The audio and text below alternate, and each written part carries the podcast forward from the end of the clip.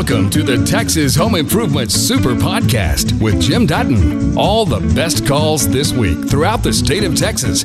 Brought to you by Carrier. Turn to the experts. Bob in Richardson, how can I help you today? Hi, Jim. I enjoy your show.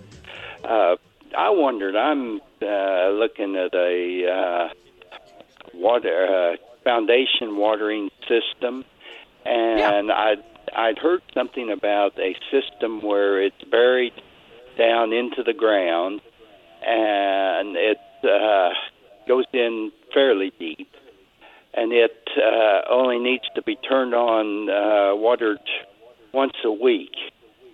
Uh, and I know I, you talked about a system where it was a, I guess it was uh, you had to water twice a day, and I wondered. Uh, Well, don't let the number of times that water gets turned on fool you because if they turn it on once a week and leave it on for two hours, you're using the same amount of water as if somebody turned it on and you know every other day for 15 minutes. I mean, Oh, so he- you you really you, you got to look at apples to apples. The other thing you got to be aware of is like the system I recommend that, that I put in. uh-huh. We use a drip emitter that em- at each one of the drip emitters emits only 0.9 gallons per hour. So Uh-huh. regardless of how long we have it on, it's only using each emitter is only using that 0.9 gallons per hour. So there, there's many things that go into how much water is being used. Okay, will that interfere with the the mowing of the grass? The- Not a the, bit uh, because it's it's a it's a buried system. oh, is it? It, yeah, it's it's uh the system that I install goes 12 to 18 inches out from the foundation. We dig a trench, and we Uh-huh. bury the drip emitters in the ground anywhere from two to 12 inches, usually around two to eight inches, Uh-huh. and you know it gets buried back up, and, and it's just there to run. We do have some little uh, ends that come up so you can make sure that water's flowing through it the way it's supposed to and all that kind of stuff. But uh, it, I have seen over the years other systems where they go, you know, deep down, where they, they go five, six, seven feet down. They use a PVC pipe, but they're high pressure, trying to high pressure inject this water. The reason I recommend it the way I do is our soils will only absorb about an eighth of an inch an hour. Anything more than that just runs off. Uh, that's the reason you know when we start getting a lot of rain, it doesn't soak into the ground; it just runs off into the creeks and stuff because the, the ground just plain can't absorb it any faster than that. well, that's so- what I wondered. I, well, I may give you a call. Uh, Okay. is this the same number to to call you at your at uh, no, my your the off- office is for the office is for Due West Services, to us, and okay. the number is nine seven two four zero six zero nine one two. Okay, thank you. I appreciate it. You bet. Take care, Bob. You bet. Bye. there's a spot down in the bottom left hand corner called Ask Jim where you can send in email questions to get answered. And I'll give you an example of one that came Thursday. I have galvanized pipes which have de- developed a couple of pinhole leaks. From what I understand, the only way to prevent future leaks is to repipe the house or line the pipes with a coating to prevent any leaks in the future. Which way is the best way to go and why? Also, do you have a plumber that you recommend? Thanks for your help. Well, if you want to repipe the house, I'm going to tell you to call my plumbing company, Due West, and uh, we can obviously come out and take care of repiping the house. If you want to go with the relining the pipes, there's other companies who can do that. There's a system out there called E-Pipe, and it's uh, by Ace DuraFlo. And basically, they sandblast through the pipes, blow an epoxy resin through there that coats the inside of the pipe. Now, to do that, they come in, they remove all the valves so that it's clean pipes blowing through, and that's how they sandblast through there and then coat the insides. Here's the big difference: the E-pipe system only has to cut into the sheetrock in a few places. Typically, if it's like a shower or something like that that doesn't have access to the valve to undo the pipes. If you do a complete repipe with new pipes, uh, say you're going to use the PEX plumbing, for instance, you typically are going to have more sheetrock repairs to do and things like that. So, how do you decide which way to go? Cost is the big factor. The e pipe system will be cheaper if you've got a lot of sheetrock work that's going to have to be cut. However, if you like a one story house and it's fully accessible to, to run new pipes, or if you're, you're a pier and beam, block and base type home, a lot of times you'll find it's cheaper to repipe the house. Which one is better than the other? I, I, I would not even venture to tell you that one is better than the other. They both do the same thing, they both have an excellent lifespan. It really just comes down to a cost factor. Now, I will tell you if you have like the Ace DuraFlo system put into your house, anytime a plumber comes out and works on the pipes, they have to be aware of that because it's got to be handled differently. And some people say, oh, well, that's a bad thing. It's really not. Because whether you've got the Ace DuraFlo system in your pipes or you've got galvanized pipes, copper pipes, uh, PEX plumbing, whatever, they all got to be handled differently. The plumber just is able to see the other ones from the outside. So you just need to verbally notify a plumber when he comes out and you've had the epoxy system done to it. So which is better? Whichever one you can have done least expensively on your home. That's the one that's going to be better for you. You know, there there is a lot of people who don't understand the difference between surface drains and French drains. And the other thing that really drives me nuts, they will take downspouts and actually tie those into a French drain. That is a no-no. If somebody's trying to do that on drains on a French drain that they're putting in your property, they don't know what the heck they're doing. You only tie downspouts into solid pipe. A French drain, the pipe that runs through the ground. Well, let, us start at the beginning. A French drain is a perforated pipe with gravel around it. So if you tie your gutter system into that French drain, you're injecting water into the soil, doing just the opposite of what you want to be doing.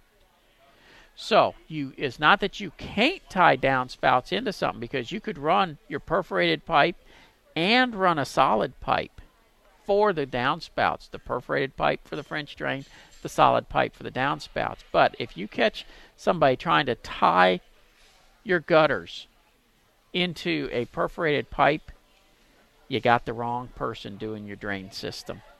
Jerry, this is Jim. How can I help you today?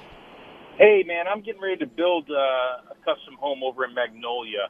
Everyone's telling me, man, make sure you put uh, Hardie siding on it. And I'm really leaning more towards the LP Smart siding. Want your opinion on that? Why are you leaning towards LP Smart siding? I'm leaning towards it because it comes in 16 foot dimensions instead of uh, the smaller 12. I don't like joints. Uh, I can almost do my entire house without one joint in it. Uh huh. Okay. Here's my take on it. I I personally use the Hardie siding. Uh, I love it because one, I don't have to worry about it uh, burning, warping, any of that kind of stuff if too much heat gets to it. Uh, I don't have to worry about bugs. It holds paint better than any other siding that I know of. And so, you know, you paint it, you're good for, it's not unusual, 15 years plus. Okay. And if you decide you want to change the color, you just repaint it. Real simple product to install. It installs just like wood. Uh, smart side, not that I have anything against it, but it is a synthetic it has wood fibers in it, so you do still have the risk of some bugs trying to get to it. Uh, if it gets to a flame or anything close heat wise, it can lose its shape and integrity. I'm not going to oh, say really? it'll catch okay. fire because I don't know that for sure, but uh, it, it's just not as. Its dimensions are also smaller, so it doesn't give that real wood appearance like you'll get with the James Hardie product. So that, that, that, and that's really it. I mean, you can go with either product. I just personally prefer the James Hardie. Is there any place you can get James Hardie in longer dimension than 12 foot? check with some of the with uh, one of the lumber yards. Uh, you're probably not going to get it at the box stores because they're they're they carry a very limited. But if you'll check with uh, a couple of the lumber yards, like uh, what part of town are you in? Magnolia. Magnolia. I'll check at like McCoy or 84 Lumber. They should That's what I was right? going to suggest. Yeah. Excellent. Because All I right. believe Hardie does come in those longer dimensions as well. Well, if I can find it, I'll use that. Awesome. Thank you. Alrighty. You bet. Take care. Four, let's head to Santa Fe and uh, Pamela. This is Jim. Uh, oops. Missed that button there. for taking my call. we. Appreciate it. Um, my You bet. husband and I are um, going to erect a um, uh, metal building, and uh, we're going to put living quarters in, and we're downsizing, putting it on some property. So we we kind of boiled it down to two different companies. One is, can I mention companies on the air? Oh, sure. Go ahead. Okay, uh, we we we kind of boiled it down to uh, Whirlwind up by Hobby, uh, in the Hobby area, and then there's another company called Mueller out in Rosenberg, and um, Uh-huh. uh, Rosenberg they uh, they claim that their their buildings are just a little beefier. They put they add a little bit more. They're a little bit more expensive, but in my mind, um, you know, living close to the coast like I do, it, it seems to, to me that it would make more sense to have a little bit of a beefier building, you know, with hurricane uh, problem. But I just wanted to kind of get your thoughts on these two companies, if if you've ever uh, had any dealings uh, or talked to anybody uh, Well, about the I, surprisingly enough, I have one of each of their buildings. I have Oh. a Mueller building in my Dallas location, and we built it out into our office. So half of it's office and half of it is shop. Shop. okay. Uh, and then with Whirlwind, uh, we have a Whirlwind building in our Pasadena location uh, that we use as our shop. And, you know, it's been through at least two hurricanes and has not had a problem. So, uh, you know, the, the, the thing is, they got to be built to certain wind standards, anyways. So I wouldn't worry about as far as the wind standards. And if one of them has a heavier duty, all you got to do is ask the other one, and they're more than willing to, to beef up on the heavy dutiness of it. You're Oh, going to find right, that the right. There was some of Whirlwind company, yeah, the Whirlwind is right there in your backyard. Yeah, uh, where the Mueller, that. though, Mueller is all over the place. Uh, they got locations all over the state that can help you out. So if you want a local, go with the Whirlwind guy. Mike, how can I help you today?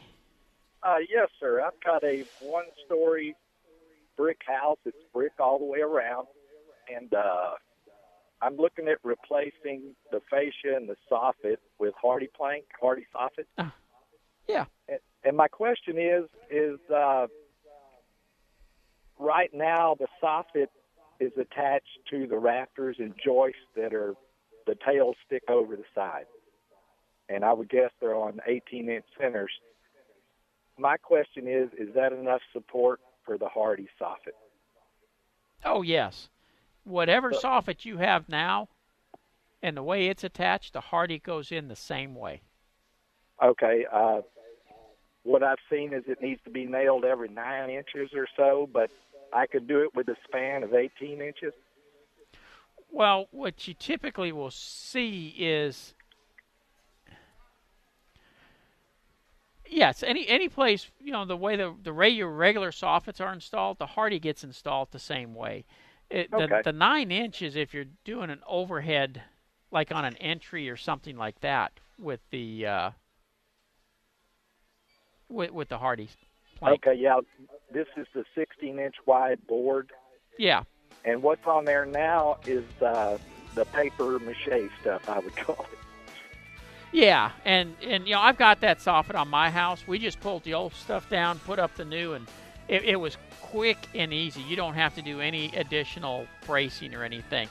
Only thing Okay. you want to watch is that you your your sections end on Right. the joists themselves. Don't have them floating out in between, so that the, the end pieces are nailed. And with that, we'll be back in a moment with more Texas Home Improvement. Donna, this is Jim. Welcome to KTRH. How can I help you?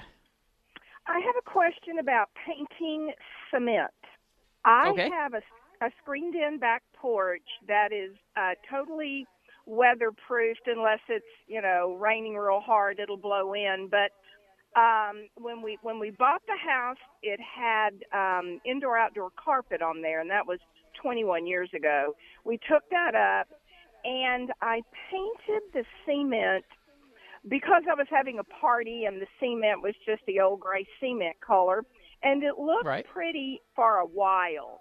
In fact, somebody at the party spilled red wine on it, and when I wiped it up, it took the paint up. So you know that Oh. that lasted about 30 minutes, but through Yeah. and that was probably 10 years ago. So it's all most of it's worn away. Is there something I can paint the cement with that will last? Um, and is there anything I can do to keep the cement from sweating, or is that just the way it is? Well, because uh, you know you described that this is not an air conditioned space, correct? Correct. Correct. Yeah, it's gonna it's gonna sweat when there's when Yeah. there's these real fast temperature changes. It's just Yeah. plain gonna sweat. Yeah.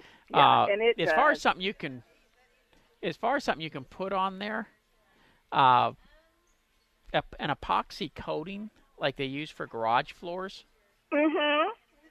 would go down and stick real well. Yeah, I thought about that. and it comes in many different colors. Uh, you can get it where you, you know, like with tan, and then put sprinkle colors on it and stuff, or just solid colors. You, really, whatever you're looking for. The only thing I would tell you is go into a regular paint store to get it. Okay. When Now, you get it at the box stores, you're kind of getting the cheaper stuff. That is that something Oh, yes. I can do myself? Oh. Absolutely, it's it, it, the hardest part on putting in one of these epoxy floors is make take the time to make sure it's cleaned the way the instructions say. If it tells you to do a, a light acid wash, do that. Uh, but you got to make sure you get all the grease and and stuff up off of it first. Uh, but and seeing seeing this isn't a garage floor, I think the cleaning Right. part will probably go relatively simple. Yes, it's like a room. I mean, I have furniture and ceiling fans and stuff out there. It's it's you know, it's it's just an unair conditioned room in our house is basically what it is. So, you know, e- except for dust that comes through the screen, it's clean. But what about Yeah. getting the the rest of the paint up that was left? Does that have to come up before I repaint it? Uh, you're going to want to read the instructions because some of the the epoxies will say yes, you got to have it down to bare concrete. Others will say no. Okay. Uh, it, it will depend on the epoxy. And again, some of the cleanings, like if you use an acid wash or something, and not all of them need you to do that, but that a lot of times will will take we'll up take some that of that. up. Okay. Okay. All right. Well, that um that tells me what I need to know. Just had someone call in, and this is just a real quick question. They call and ask if it's hard to put in drywall. Should they hire someone to do it? It's not hard to hang drywall. Uh, it is a skill to learn to tape and float drywall. Now, it's something that most everybody can learn, but if you've never done it, I wouldn't want to tackle doing a whole house or even a whole room. It's something to start small and work your way up on. So, depending on your skill set, no, it's not hard. It's it's uh, like riding a bike. It's just something you've got to learn to do. With that, I want to wish everybody a happy Memorial Day, and I want you to really take time to think about what Memorial Day is all about. When you go to church tomorrow, for instance, you know, thank God for the guys who were willing to sacrifice their lives for our country to keep us free. They're the ones who make it where we can do the things we do. And eh, there's an awful lot of whining out there nowadays as far as why things aren't right in this country. Those people who sacrificed, they did that to keep our country free and the way it is today. So, come Memorial Day, don't just cook your hot dogs and eat your hamburgers. Say a thank you for the veterans who sacrificed and to the families whose lost their loved ones because they were keeping this country free as it is. Have a great Memorial Day, a wonderful week, and I'll talk to you again next weekend right here on 740 KTRH.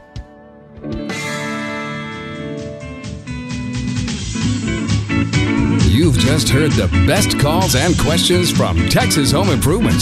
For more information about our show, go to thipro.com.